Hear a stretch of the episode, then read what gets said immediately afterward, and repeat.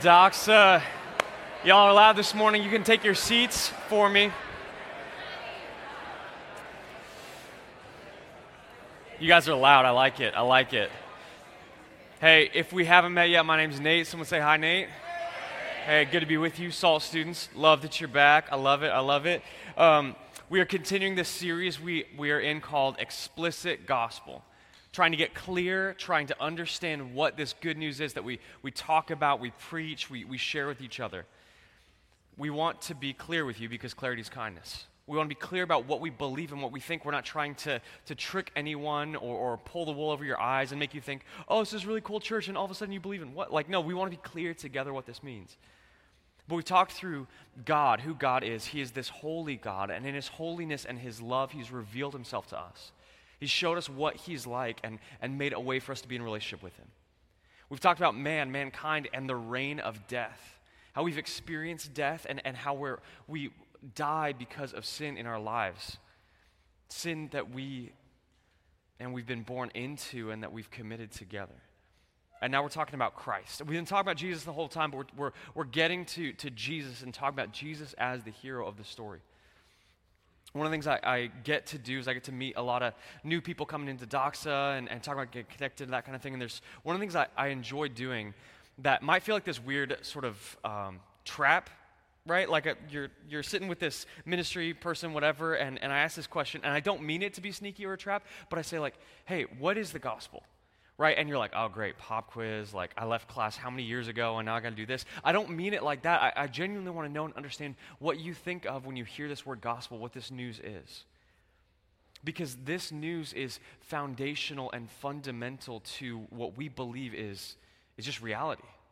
This news shapes everything about it. So, so I sit down and I ask you, what is the gospel? Again, not to trick you or to trap you, but to try to understand where you're at and what you think. And I've heard a, a lot of different answers, right? I, have heard some people who've been around the church for a while who actually stumble because they've never been asked that question before. And maybe if you had to answer it right now, you'd be like, um, shoot, like I've heard of that, but I, I don't know what that is. Sometimes people say, man, that's just so big. That's just such a big idea. I don't, I don't even know how to deal with that. Well, we want you to be able to answer and understand what that is because, because the word gospel means good news. It is news, it's an announcement, it's a proclamation that, that you we actually want you to be able to know and understand. But there's, there's one answer, there's one response I've heard that, that sounds right at first, and, it's mostly right, but it's actually incomplete. And I think a right answer that's not all the way right, not all the way complete, can be, can be almost as dangerous as a wrong answer a, a, right answer, but, but missing it a little bit by a few degrees can set the course and trajectory of your life off in a direction where you actually might miss out on what God has for you. You could have an answer to this question, what is the gospel, that gets you through most contexts, but is actually not enough to, to propel and to motivate joy in your life. You might make it to heaven, but be limping the whole way there because you've missed out a piece of this goodness, the good news. You're not convinced yet. I get it. That's fair. Um, here's, here's the answer I've heard that's like most of the way there, but not quite all the way there. Christ died for my sins. Beautiful, good, true, yes. But what's missing? Hey, come on. Terry, you're my man. Thursday night, you have my back. You got me now. The, the resurrection, right? You've got Good Friday, but you don't have Sunday. You're missing the resurrection. And you're like, okay, pop quiz, cool, whatever. I knew that one, whatever. Okay. But, but listen to me. If you miss the resurrection, you, you're missing something fundamental to your joy and motivation and drive in your Christian life. And again, you're like, yeah, yeah, but I knew the right answer, Nate. What are you doing here? But what comes to mind when you think of Jesus' finished work, what's top of mind for you, what, what comes out when you are squeezed and pressed, that is actually what is shaping and motivating your life. It's not enough to answer some, again, theological pop quizzes or, or whatever, but, but the things that come out of you when you are stretched and pressed and squeezed by this life. Or what comes out when you're trying to talk to and share with people you love. Those things are fundamental shaping forces in your life. Again, you might not be convinced yet, that's okay. But what if your experience of God this side of eternity is being shaped by an incomplete view of the gospel?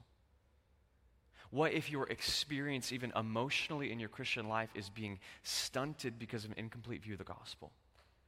What if your drive towards discipline and holiness and pursuing God is actually being short circuited by an incomplete view of the gospel? Right, just not all the way there. Right, just not, not complete in those moments where you really need hope and to grasp on. The, the question we're considering today is what happens if we miss the resurrection? And again, maybe not miss the resurrection on, on a pop quiz, but miss the resurrection as a reality for your everyday life. You guys ready? Someone say, Yep. 1 Corinthians 15. If you got a Bible or an app, turn there. Table of contents is your best friend. Um, I would love for you to, have it open. We're going to be just walking through a passage there. I want you looking at it. 1 Corinthians 15 will be in the first 11 verses. While you turn there, here's a little background. There's a guy named Paul. He was a church planter. He'd been sent out by Jesus to go share this good news and, and help churches start where people could, could share the gospel in their lives, the glory of God, and the good of the places they were in. And one of those places was the city called Corinth. It was kind of a, a, sailor's town. It was a little buck wild. It was kind of crazy. And, and this letter to this church reflects all that stuff going on. They had wild theology and wild living and all this stuff happening. And one of the things they were missing was there were people in their church who were basically saying the resurrection either wasn't going to happen or it's this kind of vague spiritual thing. It, it really isn't that big of a deal. Eat and drink for tomorrow we die. You don't know what's on the other side, so, so just live it up now. People were trying to, to build a theology that said the resurrection of Jesus, again, either didn't happen or didn't matter. You got to live life for today. Now, I haven't heard people try to tell me that theology lately, but I, I, I do know that we exist and live in a culture where that is just normal. Why think about death? It's so unpleasant. Why think about what's coming on the other side when you've got bills to pay and mouths to feed? You got things going on right now, right? Why, why worry about that stuff when it is painful and traumatic, when, when today's got enough going on? Again, you aren't in Corinth in the first century, but you live in a world that is trying to de emphasize the resurrection and trying to push your mind off of eternal things. So we might not be exactly like them, but I think we might struggle with the same thing. So Paul is writing this letter, and especially chapter 15, to try to ground them in the reality of the resurrection. So we're gonna we're gonna walk through these verses and understand what Paul is saying is fundamental and key to the gospel, and then see what implications he has for us. 1 Corinthians 15, starting in verse 1, this question What difference does a resurrection make?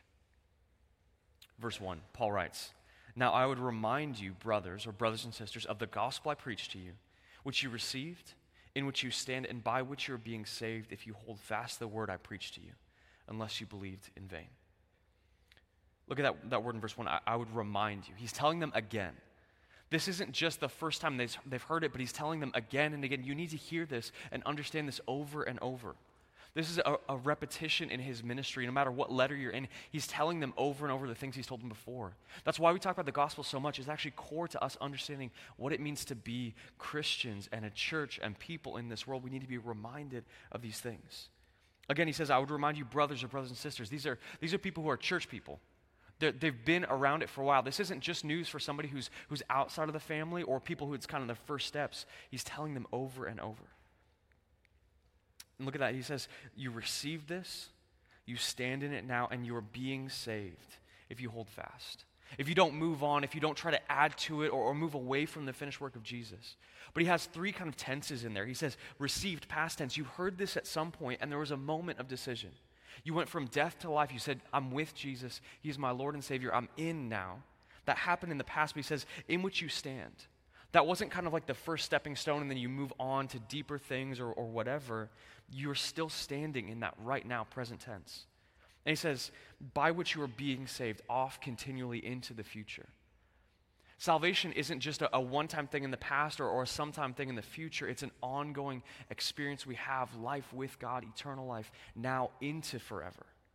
There will be a moment where we step into eternity and see Him face to face, but that salvation, again, is not something you wait for at some point, something you get to experience and walk in with God now.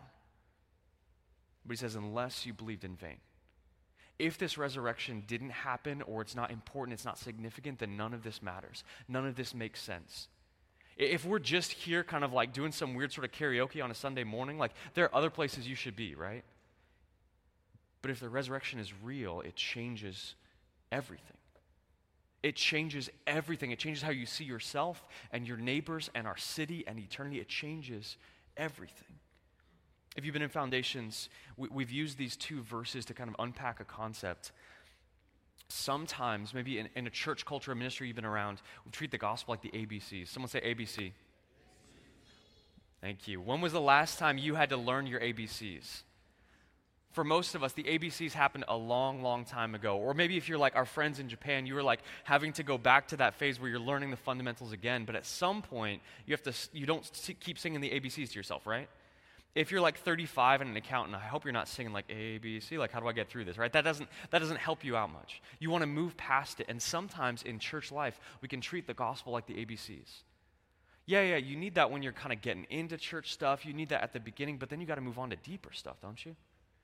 right? You need discipleship. You need to know all of these things. You need to understand supralapsarianism and eschatology and the new perspective on Paul. You got to fill your head with all these deep things. The gospel, that's for, that's for kind of new people, right? Paul is saying something radically different than this. He's saying the gospel is not just the ABCs that you somehow move on from, it is the A to Z of the Christian life, received in a moment and experienced in the fullness when you die, but every moment in between everything that we do is built on the foundation of this good news. There is no part of your Christian life or your theology or your practice that does not stand on this good news. We don't move on from it. We don't shift off of it. You don't graduate from the gospel. You build on that firm foundation forever into eternity. Again, the gospel is not the ABCs, it's the A to Z of the Christian life. It's the language we become fluent in as we try to talk with each other about what Jesus did and with our neighbors he's saying, again, you received in the past, you stand in it now, and off into the future. We will be reveling in this good news forever.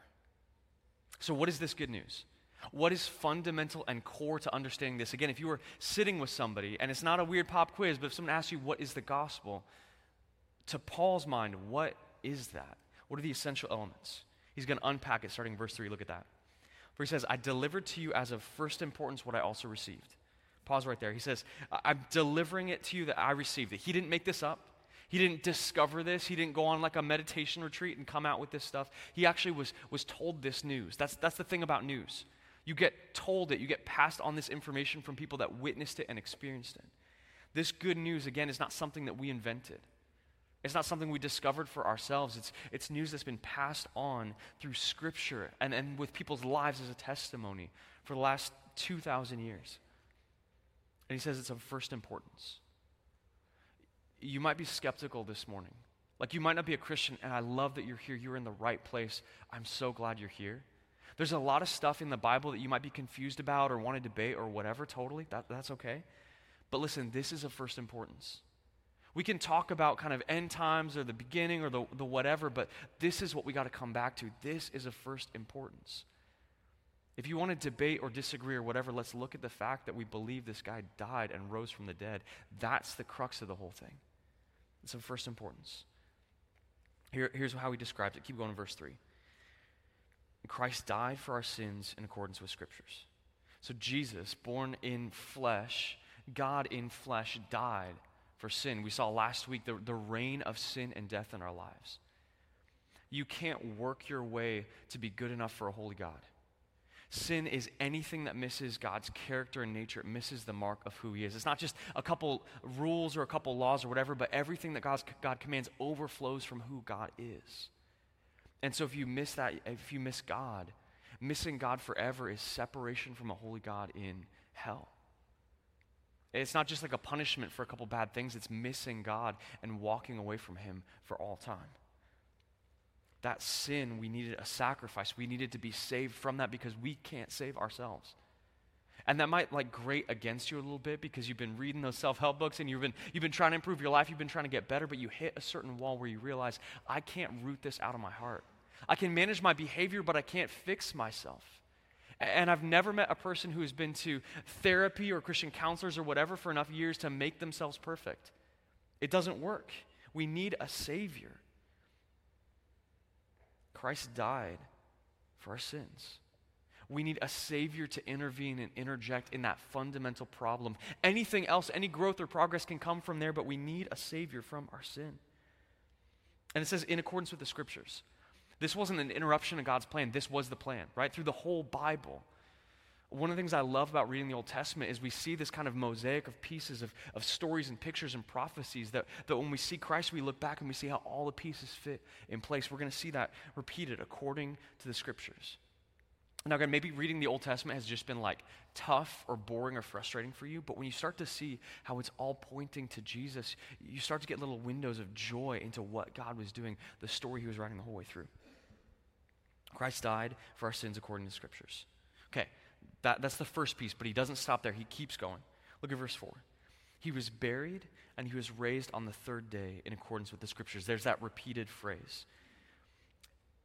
Now, he emphasizes that he was buried and he was raised because this was a literal, physical death and resurrection.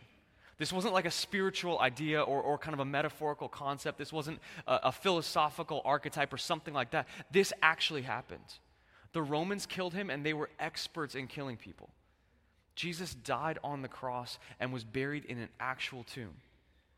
But then the tomb was empty. He rose to life. His body was resurrected. He even did things like eat fish with people and stuff like that to prove that it wasn't just kind of a ghost or a spiritual image. He actually physically was raised to life. And again, for Paul, this is kind of like one idea, right? Christ died for our sins. He was buried. He was raised. All according to Scripture. But he doesn't stop there. This isn't, again, just an idea that you're supposed to take only on faith, but there are witnesses and there is support to this beautiful truth that we trust by faith in Scripture. Keep looking. He's actually going to start quoting for us and telling us about all the different people that encountered this physical, real resurrection. Look at verse 5.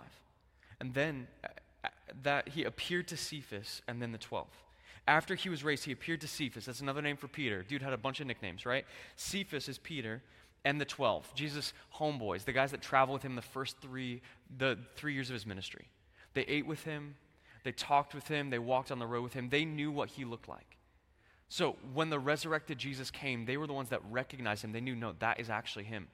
It's not a twin, it's not an imposter, it's not whatever. Like, that's actually Jesus. That's our friend Jesus. And Peter had denied Jesus. These 12 had abandoned him on the night he was betrayed. These, these weren't like people that were all bought in from the beginning, but they, they actually abandoned him and walked away. And when Jesus rose, he collected them together and showed himself to them, saying, I beat death. Even when you abandoned me, I didn't abandon you, I've come back. But now, again, if you're skeptical, it's like, yeah, of course those guys would say it, right? They were Team Jesus already. Like, of course those guys would say he came back. They had the most to gain from this thing. But there are way more people involved in this. It wasn't just like a secret resurrection that a couple of people witnessed. There's, so many more people that testified to this fact. Keep, keep looking here. Verse 6 He appeared to more than 500 brothers at one time, most of whom are still alive, though some have fallen asleep. That is a mob of people. That's more people than in this room right now. 500 people that Jesus appeared to. And this letter was written 20 to 25 years after the resurrection happened. So Paul is basically saying, hey, you could go check, you could go meet those people, you could talk to them about what happened. You could gather up the witnesses and see. Some of them have died because it's been a minute, right? But but man, more than 500 people experienced the risen Christ. This wasn't secret. This wasn't private. This wasn't some mystical experience that some people had. No, Jesus appeared in bodily form to more than 500 people. This is history. We've got witnesses, we've got the receipts. Like, go meet those people and talk to them if you're still skeptical. If you doubt the resurrection, go meet people that, that met the resurrected Savior. But there's more. Look at verse 7. Then he appeared to James, then to all the apostles, and last of all, as one untimely born, he appeared to me. James was the half brother of Jesus, Mary and Joseph's son, one of Jesus' um, siblings when he was growing up. James is a really interesting name to point out because James was not on team Jesus Savior growing up, right? There, there are moments in Jesus' ministry where his family are actually like, hey, we can't handle the pressure. We don't like the press. Like, hey, Jesus is probably just crazy, guys. Let's just get him out of there. He's probably crazy. Let's just take him back home, put him in a padded room, it'll be fine. Like, James did not believe Jesus was a Savior until something dramatic happened in his life. Until something changed the course of, of his entire life. He met the risen Jesus. Again, James was not somebody who was already on Team Jesus or who had a lot to gain and profit from this. He had to, to admit that he was wrong. He had to have a change of mind and a change of heart to go from that to when he writes a letter later to a church, he says, Jesus is Lord. He saw the risen Christ. He went from a doubter to a leader in the church, being persecuted, suffering alongside Christians for this truth that no, Jesus actually did rise from the dead. He really is who he said he was. Jesus appeared to James and the apostles. He, apostles are sent ones. He had sent out people on different mission trips, things like that. He gathers these people again and says, Hey, I'm back. Like, touch, touch my scarred hands, see my body. I'm going to eat food with you guys. I'm back. I'm resurrected. And then, then Paul includes himself in here. He says, Last of all, again, he appeared to me. Paul was not Team Jesus. Paul was trying to stop the spread of the church. Paul was saying, Hey, it is heresy and blasphemy to say Jesus is the Savior. It is blasphemy to say he rose from the dead for your sins. You've got to stop doing this. And he was persecuting Christians until he met Jesus. Until he met the risen Savior on the road to Damascus, until he had this blinding experience of the risen Christ come to him and say, No, no, no, I, I am alive. I am the Savior. I am the one that you've been waiting and hoping for. He had a complete reorientation of his entire life. His belief finally came together where he saw the promises and the picture, the mystery from the entire Old Testament pointing to Jesus. Whether it's James the doubter or Paul the persecutor, both encountered the risen Christ and they're changed. Now, again, maybe this morning you, you have doubts. That's okay, you're in a good place. But meeting the resurrected Savior changes everything. Maybe you don't want to be a Christian. You've met enough Christians that you're like, no, thank you, right? I'm out. I remember a point in my life where the, the biggest thing holding me back from becoming a Christian was the fact that I did not like Christians. I didn't want to be one of those guys. But, but would you just for a second kind of set aside your skepticism or your frustration with people and look at the risen Savior? If he really did rise from the dead, like all of these people are testifying, like the entire Old Testament is pointing to, if that really happened, then, then swallow your pride for a minute and maybe get counted with the rest of us. It changes everything if Jesus rose from the dead. Paul's going to give just a little bit more of his story here. verse 9, he says, I'm the least of the apostles, unworthy to be called an apostle because I persecuted the church of God. But by the grace of God, I am what I am. His grace towards me was not in vain. On the contrary, I worked harder than any of them. That was not I, but the grace of God that's in me. Whether then it was I or they, so we preach and so you believed. He's not like bragging here. He's basically saying, like, guys, up to this point, I've planted more churches, I've suffered more persecutions, I've traveled more miles than anyone else for this news that I used to push against. But it's not about my reputation or resume. It is the grace of God motivating and pressing me forward because I've met the risen Savior. That changed everything.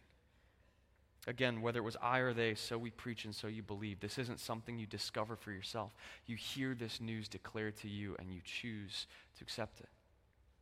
Am I going to trust Him, the resurrected one, as Savior and Lord?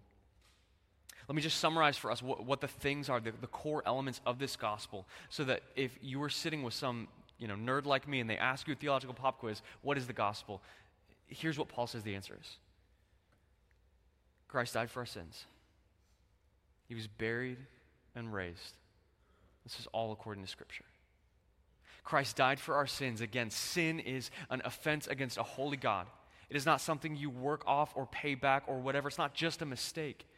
It actually separates you from the holy God now into forever. But a Savior showed up to die for you as the perfect and final sacrifice. And he didn't just die, he was buried and he was raised. A real physical bodily resurrection that hundreds of people saw. Hundreds of people encountered him on the other side. And all of this was according to God's plan. All of this is putting the pieces together of this beautiful mosaic of the Old Testament. Throughout real history, God promised and prophesied that he would do this. And when Jesus came, he proved it. So, what do you do with this? Hopefully, many of you are like, yep, duh. Okay, cool. I'm in already. Like, what do you do with this good news? And how does this good news begin to reshape and drive your life with God? How does this help you in those moments when you are, are pressed and pressured, when you're struggling and suffering? How does this good news shape everything about what you do, not just for today, but into eternity? Paul is going to give us part of that answer at the end of this chapter. 1 Corinthians 15, I'm going to read verse 58. He spent the whole chapter talking about the resurrection, what it means. Let me read this verse for you. Therefore, because of all of this, because of this resurrection hope, my beloved brothers, be steadfast, immovable, always abounding in the work of the Lord, knowing that in the Lord your labor is not in vain. I think there are three implications that we can see from this. First off, you are fully forgiven because of the resurrection. Because Jesus was raised, you are fully forgiven. Listen to me, God could have done it this way where He, he sent Jesus and, and Jesus said, Hey, I'm going to die for your sins, and then I'm just going to go straight up to heaven. I'm not going to be raised, I'm just going to deal with death, and, and then I'll go up to heaven and, and call it good. He could have done it that way if He wanted to. I, I don't know about you, but this is what would have happened to me. If He had done it that way, I would be looking back on the cross in that event, and there would always be a little bit of doubt there would always be just a little bit of me that would go, man, was it enough? Right? Did he die for, for some people and, and then kind of run out of grace or mercy at some point? Right?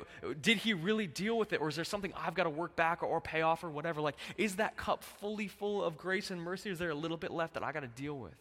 Or it's going to come back to haunt me in the end? But that's not what happened.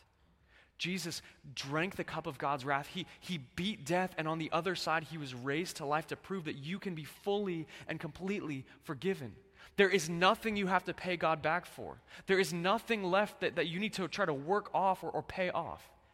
You are fully forgiven, and Jesus' resurrection is proof that he could do it. He could drink the cup of wrath, pay for sin, and have life to give on the other side.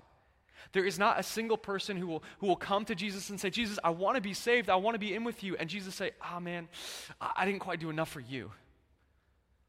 It's finished. You are fully forgiven because of the resurrection. It is proof for you. Come on, good news for one person. I'll take that. It's for you today. What does that do for your experience in this life when it comes to struggles? Shame, guilt, fear before a holy God. If Jesus can beat death and swallow it up with life and have more life to give you, what is holding you back from barging into the presence of God? Like an adopted and loved son or daughter. You are fully forgiven because of the resurrected Savior. So, what place does shame have in your walk with God? Or guilt have in your walk with God? Or fear have? There's no room for it. You are forgiven. He, he took it all on himself. There is nothing left. When you look at the empty tomb, you have a full and complete assurance that you are forgiven in Christ. If you need anything else, look at the nail scars in his hands and feet that he's offering to show his disciples it's done, and I've got life for you too. Fully forgiven because of the resurrected Savior. Because Jesus has raised, you are fully forgiven. That's one implication. Another implication is that you have a firm future.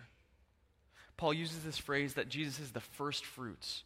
That it was kind of like the first part of the crop to show how good or bad the rest of the crop would be. He's saying if Jesus was raised to life, if he would have a renewed body, that is a proof of what your future looks like. That means death is not the end of the story. You can look at the one who crossed that river and came back to the other side to prove he knows the way. He will carry you through. You have a future hope that no matter what happens between now and then, He has you. Eternity is long, my friends. Life is short, and Jesus knows the way to get you there. You have a firm future with Him forever.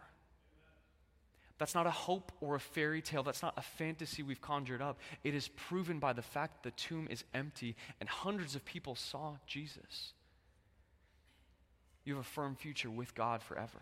Again, if you are fully forgiven, then you know you have nothing to fear when you meet him face to face.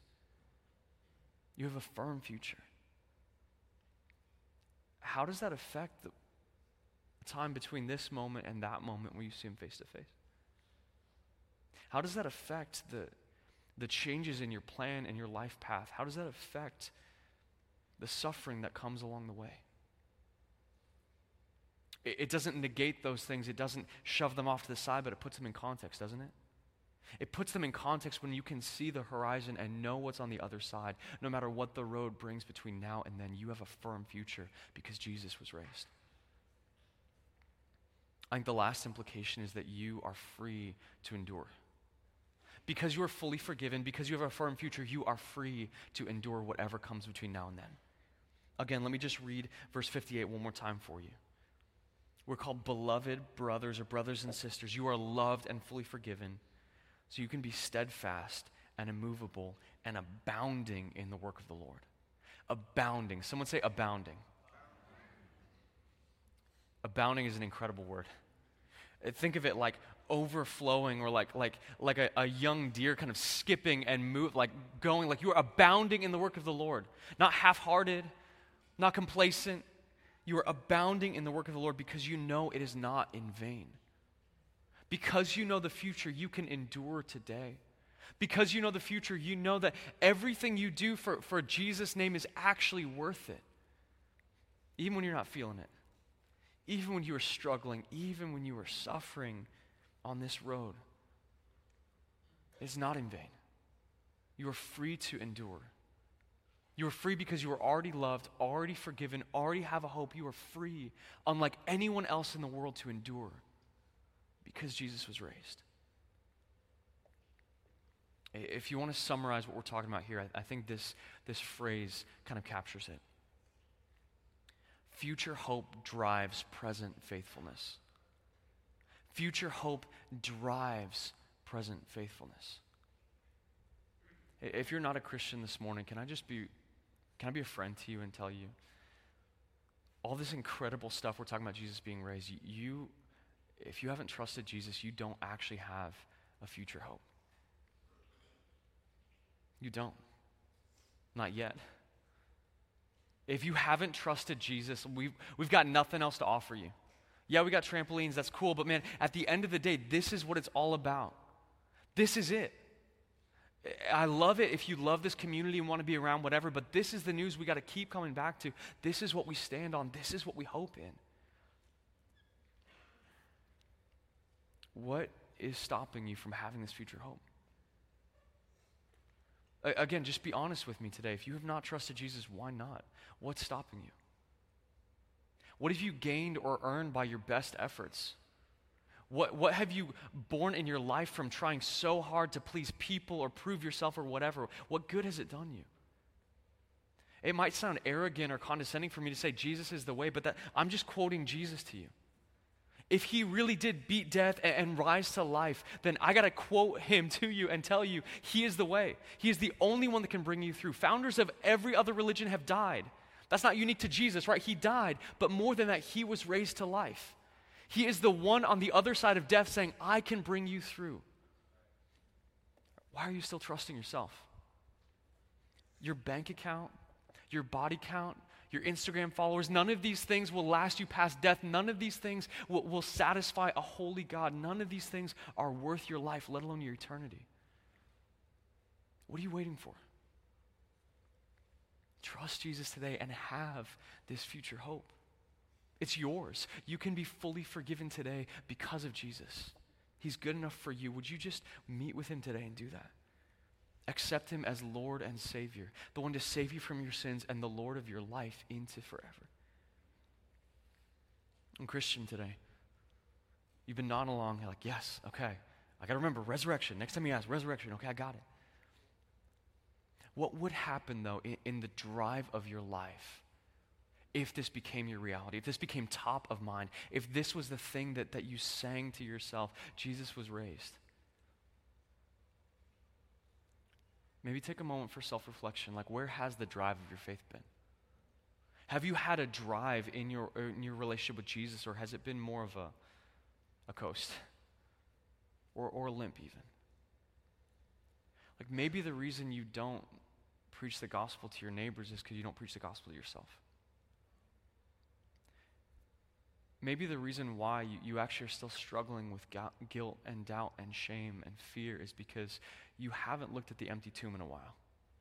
You know your sin is a big deal. You know that you need a Savior for sure, but you haven't actually looked at the fact that the cross is empty and the tomb is empty and the Savior is risen and He is there with you. Again, hear me say this. I'm not minimizing for a second the incredible work of the cross. I'm just trying to finish the story with you, right? He is raised, it is finished, it is done, and, and that affects you. Not just someday, today. Which of those three implications do you need to begin preaching to yourself day by day? Because he's raised, I, I'm fully forgiven. Because he's raised, I have a firm future, whatever today brings. Because he is raised, I am free to endure. Imagine if you began saying that truth to yourself like every morning, taking one of those and just, just pressing it into the struggles that you have in your life. Saying that to yourself over and over, rehearsing this truth because of what he has done, actually, that changes everything. Imagine what would happen if we were a people of this kind of future hope, if we were borrowing tomorrow's joys for today's struggles. How would that change the way that we as a community suffer together?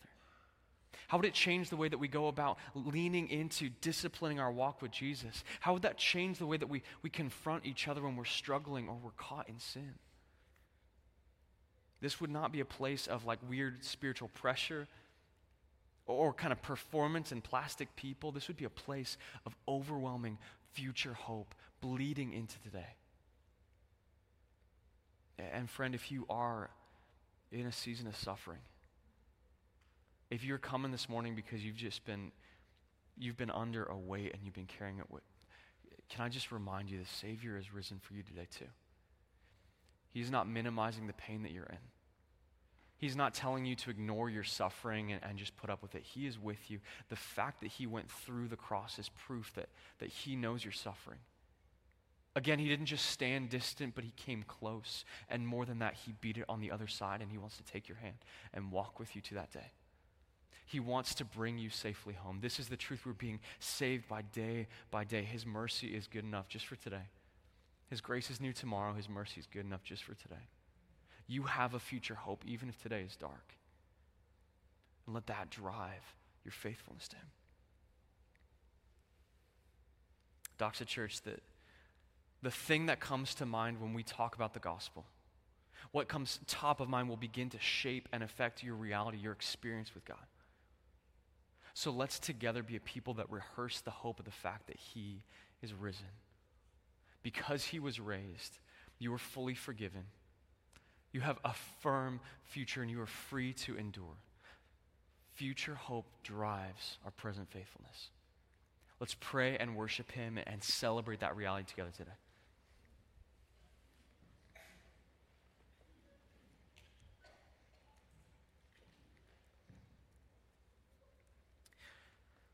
Jesus, as we look at your resurrection, as we look at your finished work, would you give us the kind of joy that, that only comes from you? Not a joy from, from our circumstance or a joy from um, passing a theological pop quiz or whatever, but a joy that comes from the reality of meeting with you for who you are. You were raised. We're forgiven. We have a future and we're free to endure. We have a future hope. And so, would you let that hope invade our reality today? Would you let us be a people of hope that are motivated for your mission because you were raised to life? Would you help us gather around each other as we struggle and suffer because we have a future hope? Would you make us a beacon of hope, firm and secure because you rose to life? Would you help us together celebrate, revel in, enjoy that reality together today, and sing like people with that kind of? We need you, Jesus. Meet us today. We pray in your name.